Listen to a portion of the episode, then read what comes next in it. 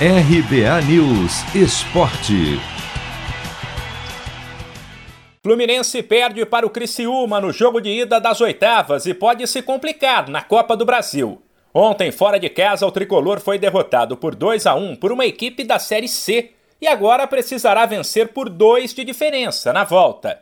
Na partida marcada para sábado no Maracanã, caso o Fluminense vença por um de diferença, a decisão será nos pênaltis em uma partida marcada por um primeiro tempo amarrado e um segundo no qual aí sim houve mais agitação.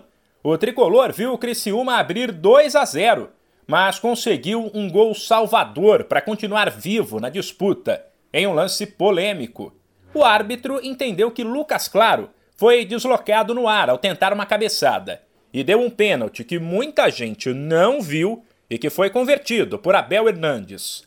Ao falar sobre a derrota, o técnico Roger Machado avaliou que é preciso entender que o adversário também tem méritos. Estamos falando de uma, de uma fase da competição em que o adversário está aqui por seus méritos.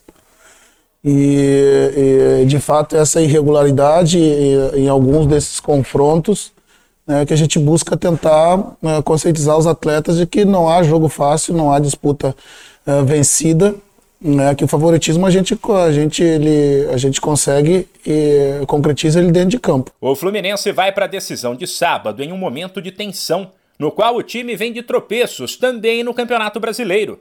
Para Roger, porém, são competições diferentes e o que acontece em uma não deve influenciar o que acontece na outra. Eu não me preocupo a ponto de, de perder a lucidez do que desses momentos importantes que a gente tem pela frente. Né? Uma disputa está aberta na Copa do Brasil, o brasileiro a gente esquece por esses dias que nós temos outras competições importantes brasileiras, duas derrotas do brasileiro, a gente busca recuperar depois.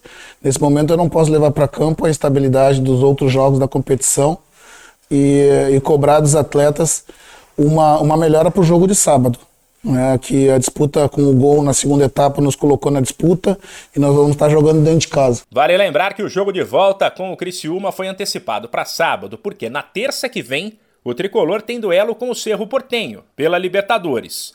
Com isso, o Fluminense não jogará no fim de semana pelo Campeonato Brasileiro. De São Paulo, Humberto Ferretti.